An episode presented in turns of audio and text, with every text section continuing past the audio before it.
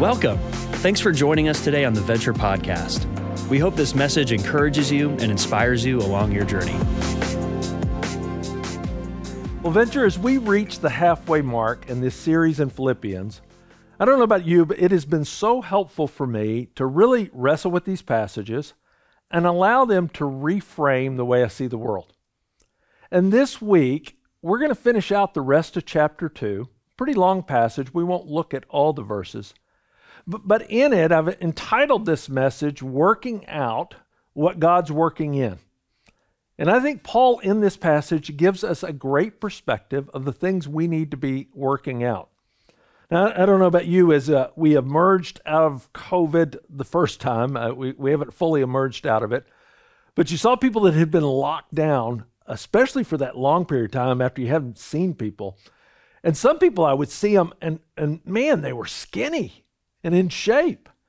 And I'd ask them, like, what happened? They go, you know, I spent the whole time working out and getting in shape.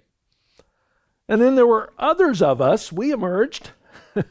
I saw one friend, and, and he was like, I know, I know, I gained a lot of weight. I just sat around and ate the whole time.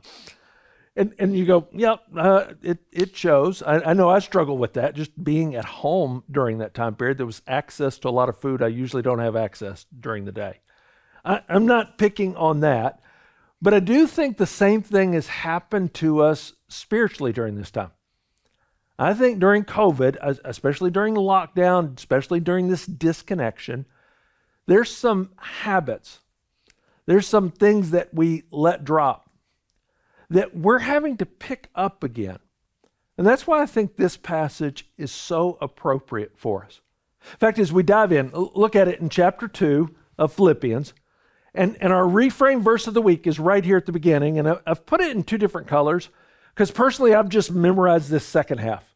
I think if you were going to go, man, if there's any part that I want to memorize and really carry, it'd be the second part. But to give context, Paul says, therefore, and he's referring back to what we talked about last week.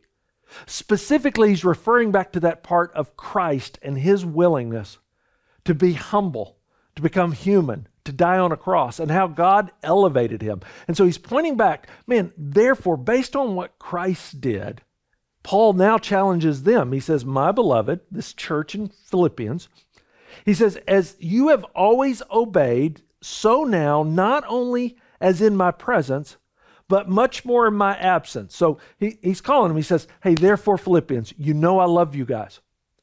And I'm going to ask you to do something. I need you to obey. And, and not just when I'm with you, but even when I'm far away from you. And here's the, the reframe part. And, and look how he puts it, because it is such a unique combination in Scripture of what God's calling us to do with human responsibility, but also what God's doing in us with his sovereignty. Look how Paul puts it. He says, Work out your salvation with fear and trembling. And that's a strong line. Work out with fear and trembling. But then he follows it right up and he says, For it is God who works in you, both to will and to work for his good pleasure. I, want to walk through this because you can get trapped on a number of things. The second part of this passage, I'll, I'll look at the specific workout he's calling us to. But we got to make sure that we have the right theological foundation when you read something like that. Because if you pull any one part of it by itself, you don't have the full picture. So look what Paul's telling us to do. The first point that you see out of this as Christians, we each take personal responsibility for what Christ has given us. He says, work out your own salvation. Now, I put this point as Christians because I want to be really clear. If you don't have a relationship with Christ, if you're not a Christian, and I know there's some of you, you're exploring, you've been thinking about it, and I want to make sure I'm really clear on this point.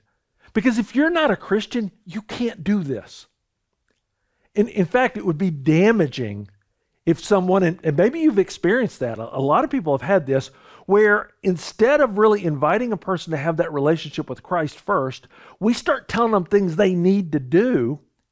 And frankly, you don't have the ability to do it until God's changed you, until you've experienced that. It'd be like if you came into a group of people and you, you sat down and, and the teacher stepped forward and said, Hey, today I'm going to teach you how to really write beautiful Cantonese poetry. You're, you're, you're going to be so excellent in it. And so let's dive into the poetry. And, and you'd raise your hand and you go, I got a problem here. I don't know Cantonese. I mean, much less to start writing Cantonese poetry. It's just impossible at that. And I would say the same thing. A lot of the things that you see in Scripture, these commands, these things that, that God's frankly calling us to live out, we can only do them because of what Christ has already done in us. Now, if you are a Christian, though, uh, if you notice in this, there's a personal responsibility, though. Your own salvation, that, that work that Christ has done. And so, as you look at this, Paul's saying, hey, there is human responsibility in your growth. Now, with that, look at the second point though. Christ's work for us is complete, but Christ's work in us is ongoing. I want to make sure that's clear even for Christians, for everyone. He's not saying here that, that there's something left to be done to finish Christ's work of salvation. In fact, when Christ declared, It is finished, it is done, everything that Christ was called to do, He's completely done for us. When you begin a relationship with Christ, when you accept Him, I mean, you are completely forgiven in Him. You are sealed in Him. That's why Paul often used the term justified in the past tense. It's what's been done. But when he's talking about this salvation, and you'll often see this in the New Testament, when Paul uses the word salvation, he's not just talking about that moment of being justified, he's talking about everything that you'll be saved from. And so when you think about every area of my life that Christ has saved me from, but I haven't experienced all that yet, I'm going to be completely saved from sin. One day, sin won't have any hold on me whatsoever. I'll be completely saved from pain. I'll be completely saved from disappointment. I'll be completely saved from temptation one day when I'm in eternity with Him. And, and so, until that day, what he's talking about, this salvation process, this ongoing process of what Christ is doing in me. But notice the thrust of this command is man, there's a responsibility.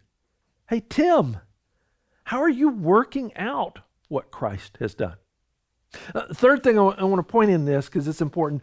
We do this with sober respect and awe for who God is and what He says. Notice He says, work out your salvation, and He doesn't say it lightly. Uh, sometimes we kind of treat God like He's one of our buddies. And no matter how we live, oh, yeah, God and me, we're good. We cool, God. And, and Paul looks at it and he goes, Whoa, wait a second. Man, we're talking about something really serious, just, just your life. And as you do this, man, you need to approach this, and notice the term there with fear and trembling.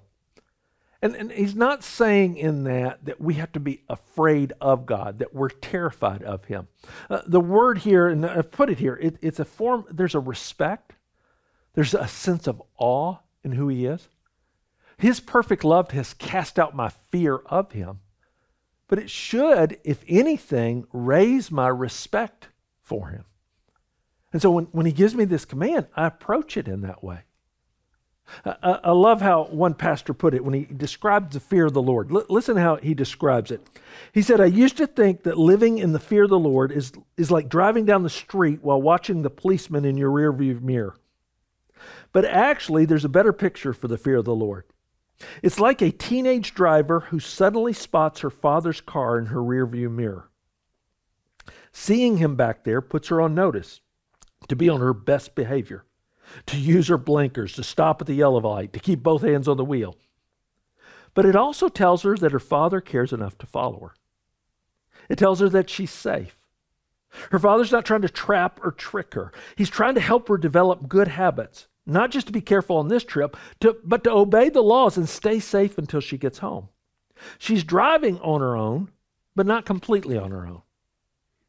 And then he turns it this way. He says, So it is for the people of God. The fear of the Lord means we live life with our heavenly Father always in our rearview mirror.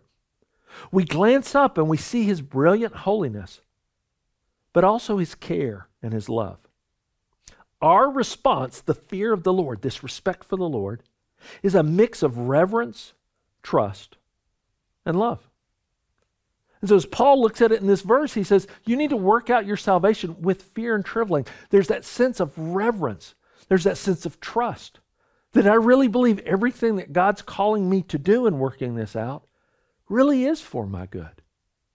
Now, you look at the next line with it, though, and, and you got to recognize that God is working to change both our desires and our behavior. So if you stopped after this one line, work out your salvation with fear and trembling, if you put a period there, you would think it all depends on us.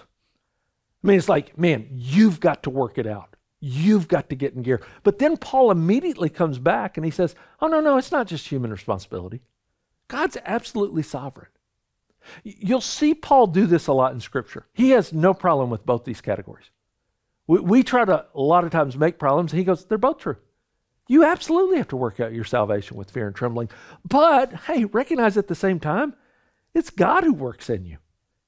Remember, he said last chapter, He who began a good work in you, He's the one that's completing it. Well, everything that you even do in your human responsibility was already a part of His sovereign plan. And so he says, God works in you both to will, He's changing your desires, and to work, He's changing your actions for His good pleasure. And so that's that great combination. I love how only God could design it. That He designed it in His way, in His sovereign plan, that yes, I am to be motivated and take responsibility, but He's working in me to change really the desires of my heart. It's an inside out transformation. And then that leads to changing my actions.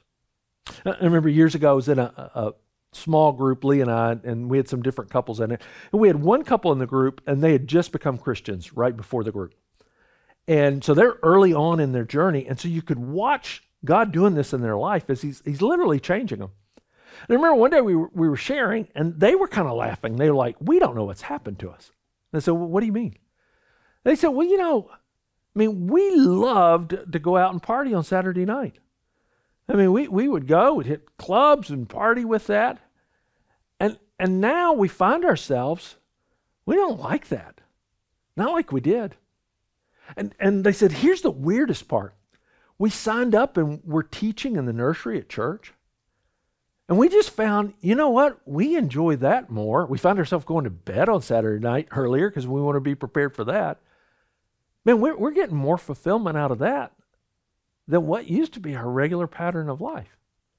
And they really meant it in a curious way. We're like, man, we, we don't know what's happening. Maybe we're just getting old. And they were still a pretty young couple.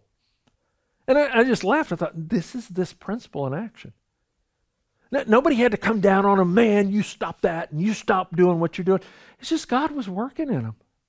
And they realized it's changing our very desires, both the will and the work, both the desire and the action that he's doing in them. Uh, last thing he points out look, look at this God is pleased through his perfect plan. We work out what he's working in. Guys, only God could come up with this plan. And he came up with it from eternity past. When it talks about God and our salvation from eternity past, it wasn't just that one moment when you get saved. Man, he had the whole thing planned out. And he loves seeing the plan work. And he loves seeing it in your life. Look what it says for his good pleasure. Man, it literally brings him pleasure when he sees these things coming together of what he planned, what he's doing in us. But as we make those choices, as we work out this salvation, and, and we don't know, uh, honestly, we don't know how, how does that work completely with his sovereignty and my choices. There's a mystery that's a part of it. What I love is even in that mystery, man, as we embrace that, God looks at it and he goes, oh man, that, uh, that, that pleases me so much. He looks at a life and he goes, I love seeing that. I love seeing my plan in action in your life, in my life. And so when I read that and I read this command, I go, okay, man, how do I work out? How, how do I do this? And the great thing about Paul, if you ever read Paul's books, he'll always tell you if you just keep reading. And so the rest of this chapter, he's going to give us a workout plan. And I don't want you, I want you to think about it kind of like a physical workout plan.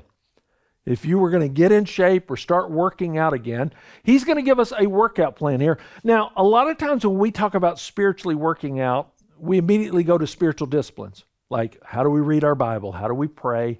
How do we fast? How do we do those actions, those habits that help develop holiness in our life? And, and Paul uses that language in other places. I mean, he tells Timothy to train yourself like you're in the gym. And so there's a place for spiritual disciplines.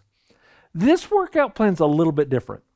It's almost like he's written a catered plan for what this church needs to hear because some of the issues they're struggling with.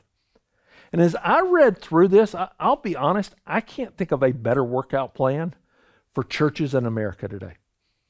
I, can't think of a better workout plan post COVID and all that we've been through for our church. And so as you look at this, uh, you think about five steps. If I were going to give you this workout plan, that's a little different maybe, but in it, look at the first step. First step is you've got to stop the destructive habits. So if you're going to start working out, you got to stop destructive habits. Picture if a guy goes into the gym and, and he's in there and he, he gets the trainer and he says, Hey, I am, I am out of shape. I'm overweight. I, I, I get out of breath instantly. I'm coughing a lot. My skin's pasty and blood pressure's up. You, got to help me. I want to start working out.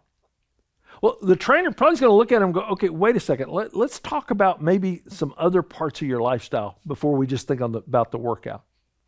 D- tell me any habits or anything maybe that's not the healthiest? And he says, well, you know, I, I do smoke two packs a day. I mean, I'm pretty regular about that. And so you go, well, okay, that's probably not helping the lungs, probably not helping the blood pressure. Tell me about your diet. Well, I eat fast food all day. I mean, I'm on the go all the time. It's fast food, you know, hamburgers, fried chicken, fried foods. I always order a Diet Coke, though. So I got that going for me. But the rest of the day, you know, I'm kind of slamming Red Bulls. I mean, I'm, I'm under stress all the time, so I'm slamming Red Bulls. Oh, what, what about at night? Well, you know, before I go to bed, I, I usually hammer a pint of Ben and Jerry's, and then I chase it with a couple of Twinkies. Now, if you heard all that, I can promise you, you know what the trainer's going to tell them? Before you start to work out, there's some things you have to cut out. In fact, if, if you don't cut out these destructive things, man, it's going to really be hard to embrace the good of what's coming in this. Paul does the same thing, by the way. He looks at this church, this church he loves, this church he's so joyful about, but he goes, Hey, I'm seeing some destructive habits. And there's a couple things you got to cut out. Look what he says. Do all things, and he, here's what's showing up without grumbling or disputing. Uh, here's what those two things are. It's pretty clear. First one is complaining, and the second one is arguing. This grumbling, it's complaining. It's the same word. You'll see it in the Hebrew all throughout the Old Testament. The most consistent time it shows up is when the children of Israel are being led by God and they go through, whether it's in the wilderness, they're going through these times when they've been led out of Egypt. And over and over again, they reach this point where they don't like what God's doing. They don't like the food. They don't like what's happening. They don't like where they're going. And it says they complain. In fact, if you read through the stories, it's one of the things God hates the most. He hates complaining of his children because there's, there's this disjunction, this, this, it doesn't match with all that he's done, they're complaining. And then you add that, this arguing or disputing. And, again, this isn't saying that you don't stand up for truth, you don't speak up for truth. Paul did that, obviously. That's why he's in prison. This is talking about your dispute, you're, you're arguing about the things that don't matter. There's a squabbling within the body that comes. And, and Paul looks at both of these. He says, hey, before you can ever work out, there's some things you have to cut out. And at the core of it, you got to cut out the complaining and you got to cut out the arguing. And guys, I, I, I got to be honest, as I read through this, I go, man, I think we all need to hear this right now. It's been a hard season. There's so much going on. And I think for all of us, it's just easy to get into a complaining spirit because we don't like it. Now, as I say that, uh, hear me. I, I'm not saying that we all have to agree. We talked about this last week. Unity does not mean uniformity. And, and it was interesting last week, you know, I, I read through the Um, five different groups in America. Nate Silver, the percentages of people, their perspective on vaccination and COVID with that. And as we went through each group, and I've heard from so many of you this week, as you, you know, for all of us, there's probably one of those five that we go, yes, I agree with that group. And then there's some of those five you look at it and you go, I do not agree with them. We got different perspectives on it. You may not agree with me even on this point. I, I've found this to be true, though as I've read, as I've talked to different people in each of those different perspectives, I have found reasonable people in each of those categories. Now, it doesn't mean I agree with them. Some of them I absolutely don't agree with them, but they're reasonable in their approach. I can see, okay, that's from their perspective. This is what they're basing it on. I've found reasonable people in all those categories. Likewise, I have found wackadoodle people in all those categories, all of them even the ones I agree with. That's the hardest part. I don't know if you've experienced this, where it's somebody and you go, oh, yeah, we agree, we agree. And then they say something kind of like out there, and you start distancing. Well, maybe we don't agree as much as I thought. I, I say all this because I think in every category, it doesn't matter what your perspective is.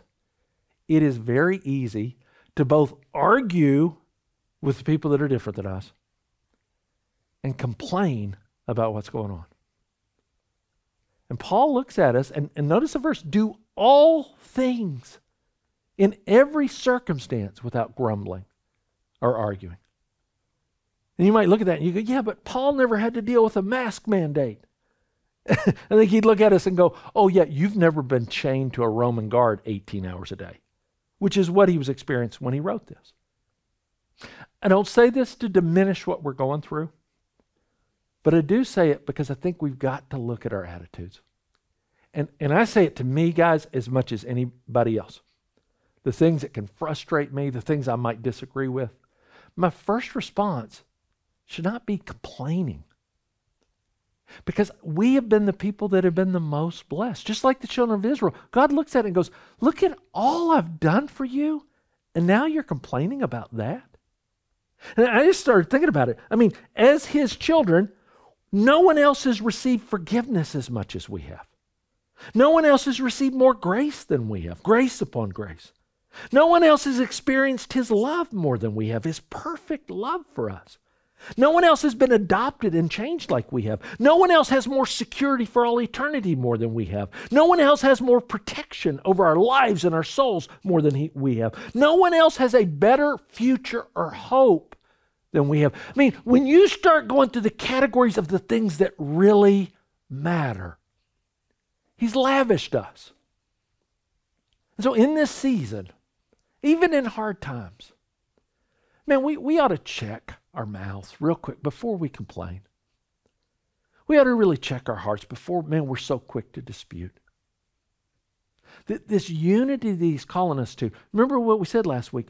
We don't have to come to the table with the same opinion, but we come to the table like minded with the same approach that Jesus did in it. And I'd encourage you because once you get in a season where we're complaining, I know when it starts taking root in my heart how quickly it comes back again, or my frustration comes quickly. Uh, listen how Jeff Manion puts it. I, I love how he describes it. He, he says, The heart drifts toward complaint as if by gravitational pull. After all, complaint seems a reasonable response to a sequence of disappointing events. Generally, you don't have to extend an invitation for complaint to show up. It, it, arrives as an uninvited guest. You return home from yet another frustrating day to discover that complaint has moved into your guest room, unpacked its luggage, started a load of laundry, is rooting through your fridge. Even as you seek to dislodge complaint, as you move its bags to the curb, as you change the locks, it crawls back in through the guest room window. Complaint resists eviction. I know I've found that to be true. Before we know it, complaint feels right because it's familiar. With every struggle, we become like the Israelites murmuring in the desert. We miss faith lessons. God desires to prepare us and to build the things into us, but we're hunkered down in a pattern of response. We need to wake up and notice what is happening. So, how do we evict a spirit of complaint? He says, I've heard it said that bad movement pushes out good movement, and good movement pushes out bad movement. We can discourage complaints' residency in our lives by inviting another guest to move in with us. That new guest is trust. When we to, choose to trust in the face of deep disappointment, complaint has less space to maneuver.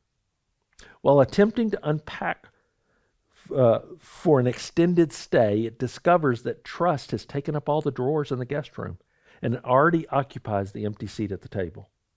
Listen to this trust evicts complaint. Trust and complaint are incompatible roommates. One inevitably pushes the other one out. And that was a convicting word as I read it. And, and I would just challenge us this truth that Paul's talking about working out our salvation. He says, hey, before you work out, there's some things you got to cut out. And I think it'd be a good season. I, am not comparing to anybody else. I'm talking about my own heart to just look at it and go, man, do, do I need to evict complaint? And to do that, do I need to invite trust in God in that much more? Now, the second part of our workout plan here, Paul tells us to, is strengthen the core of your character. So you're getting rid of that. Now you want to strengthen the core. And, and, if you talk to anybody that works out, if you have a strong core, it impacts everything. It impacts your balance, impacts your, your life, impacts your agility with that. And so, so many exercises are focused on strengthening your core. So Paul says, hey, you need to strengthen the core. And when he talks about the core, he's talking about your character. Look how he describes it here. He says, that you may be blameless and innocent children of God without blemish. He's describing that core, that character, in three ways blameless, innocent, and children of God who are without blemish. So, the first of this, this blameless, here's what he means with this there's no area of your life that's open to accusation. When he says you're blameless, he's not talking about that you're perfect. None of us are Christ. Doesn't mean that you'll never sin. Uh, if we confess our sins, he's faithful to forgive our sins. So we, we recognize we're going to sin, we're going to stumble. But, but he's talking about is there any area of your life that someone could look at that whole area and go, man, you, you are not addressing this. You're not dealing with this. You're not facing that. And so you're vulnerable in that way. He says, you need to work on that if there is. Any area of your life with that. You need to address that with God. Because God wants to work out in you what He's already planned for you. The second part of that word innocent means actually it's a purity. Your, your life's unmixed, or, or another way is integrity. You're whole. You think of an integer as a whole number. So you're whole in the way that you do life. There's a consistency in how you do life. Uh, we talked about it in Better Man. I've preached on it before. You, all of us have this operating system that impacts how we do life. And so when you live in purity, when you live in integrity, all it's saying is, I have the same operating system in every context. So the same decisions I would make in my home, the operating system that impacts that, it also operates in my work.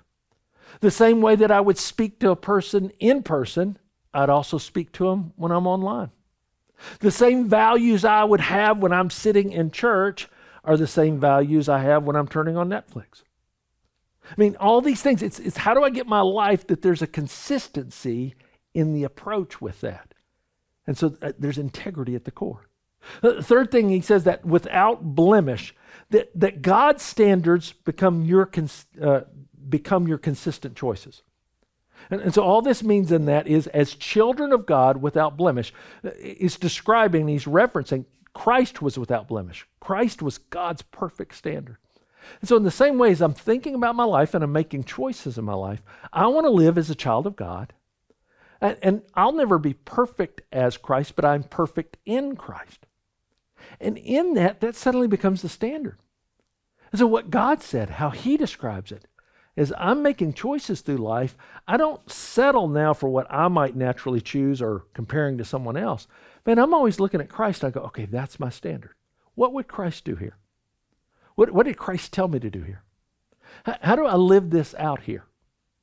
See, all, all three of these are just fundamental parts of developing a core standard a core strength in that. And so Paul calls us to live that out. Then, as we do that, you look at the third part of it, you develop a life that shows the difference. So, think about our workout again. We're getting rid of the habits we don't need to have. In this case, particularly complaining and arguing. We're developing some core strength to our character. But, you know, the reality is anytime you work out, you want something to show for it.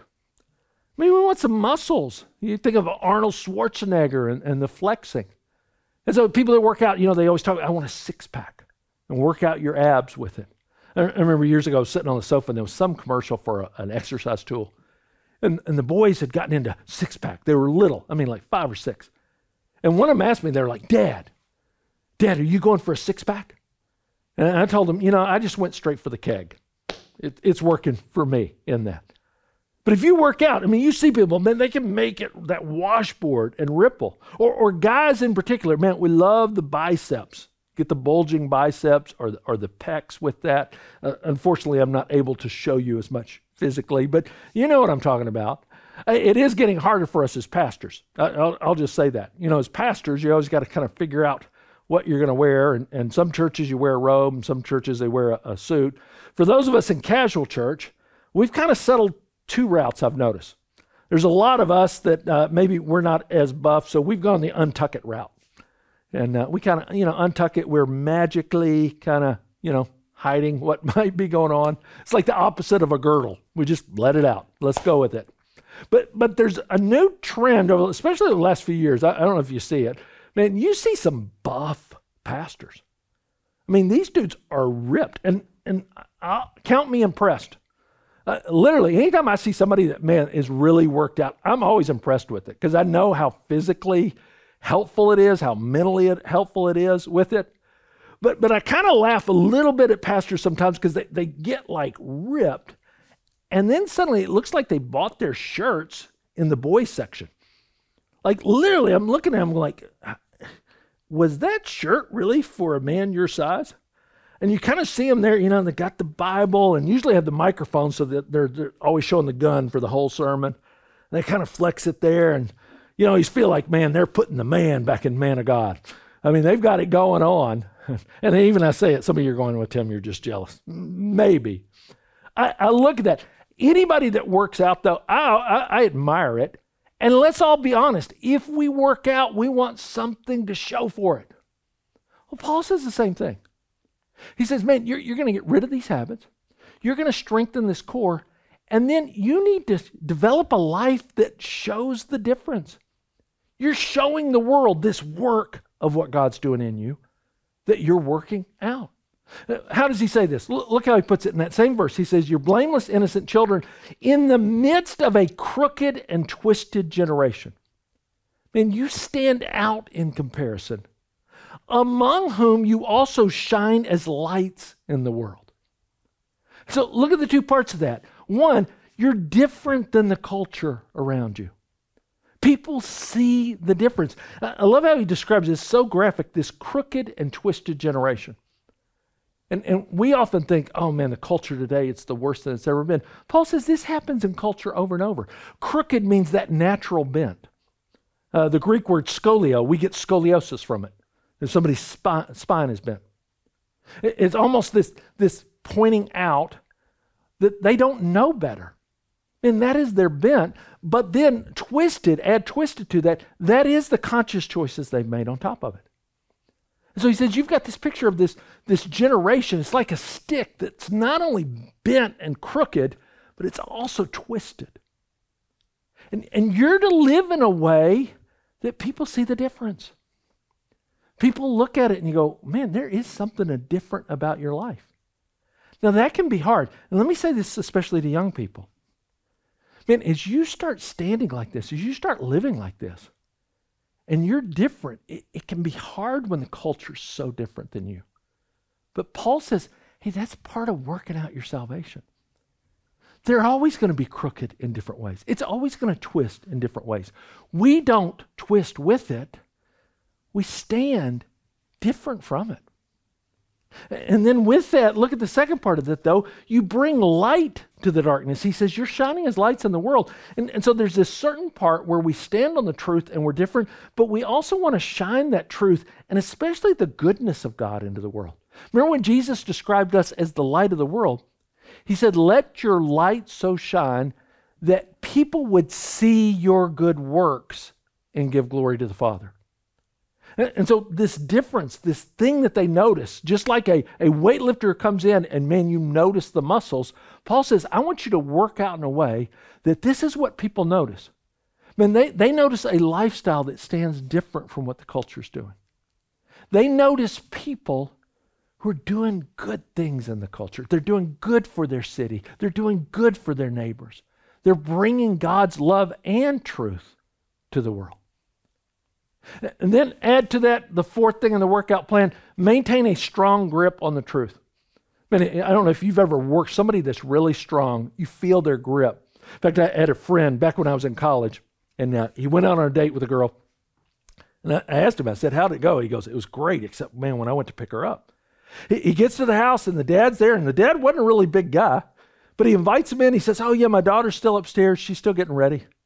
Hey, come on over here. And when he came over, he, he grabbed his hand to shake it, but the dad didn't let it go. He, he just kept shaking and smiling at him. And he said, You know, there's 27 bones in the human hand. And he's like, uh, Yes, sir. And the whole time he's speaking, he starts gripping a little bit more.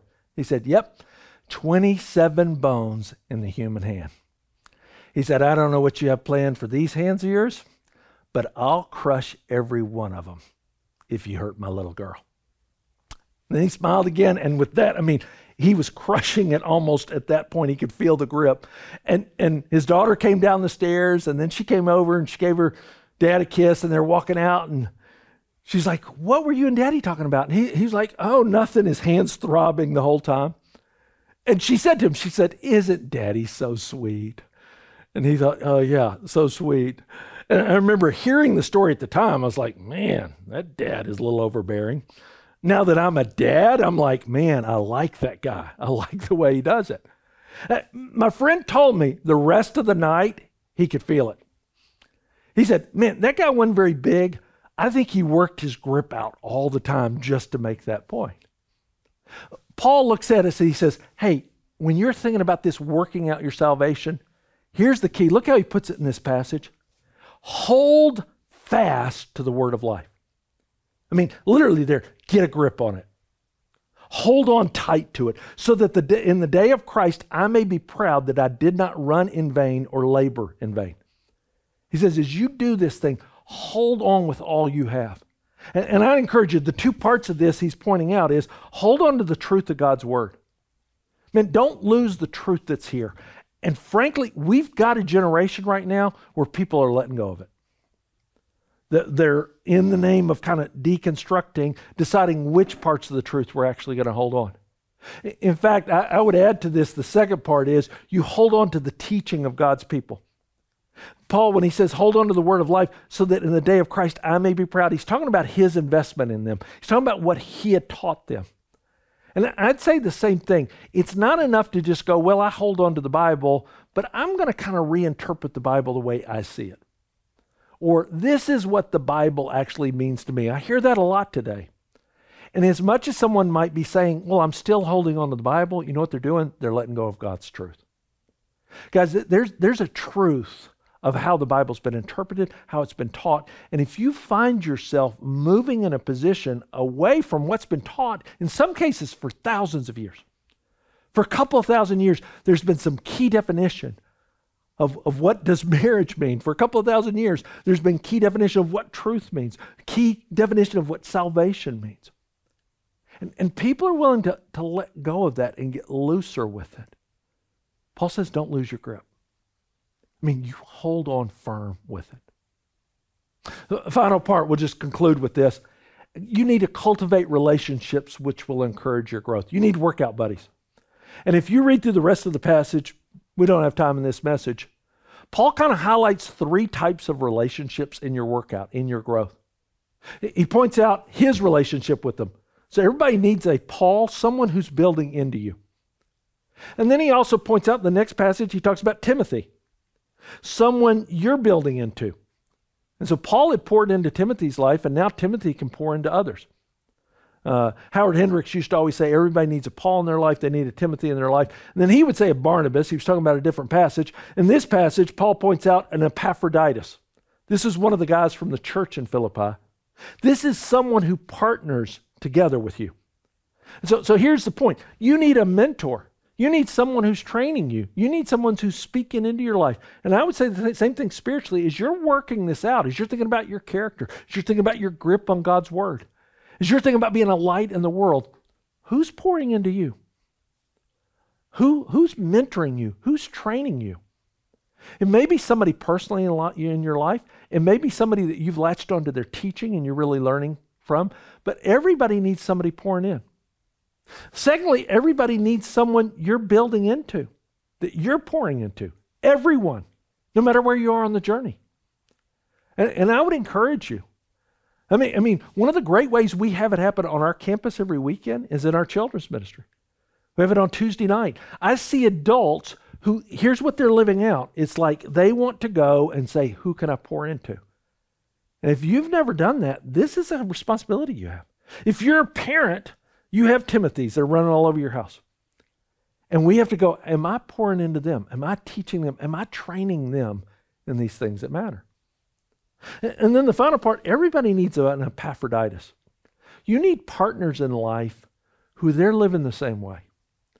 And, and I would encourage you, you know, we're, we're in this season, we're about to launch life groups again. And the reason we call everybody adventure to get into a life group is so that you can have these kind of relationships. You can have people that spur you on in the right way. Guys, as we look at it, and I'll just conclude, I think this is a pretty comprehensive workout plan we need. I think we need to be a people. There's some destructive habits. We just got to get rid of them. There's some core strengths and character that we need to develop again. There's some muscles we want to show. There's some things we want to show the world that's different about Christ. Man, there's a grip that we've got to have on His truth. And all of us have to have the people that are pouring into us, the people that we're pouring into, and the people that partner with us in that. You know, in COVID, maybe you got out of some habits physically, but maybe you got out of some habits spiritually.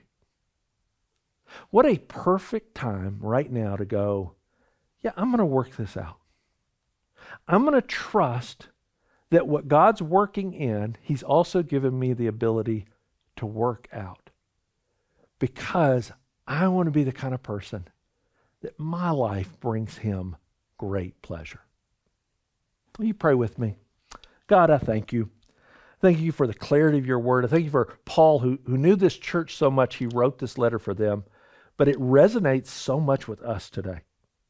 Lord, I, I, pray these things that I'm preaching, you know I need to live out, and things I need to put in action. So I pray, show me how to do that. I thank you so much that while you command me to work this out, you've equipped me because you're already working it in. Lord, I pray we'd rest in that today and trust that truth and pray this in Christ's name. Amen. We hope today's message encouraged you in your journey of faith. To keep up with the latest messages and what's happening, make sure to subscribe to this podcast and visit venture.cc.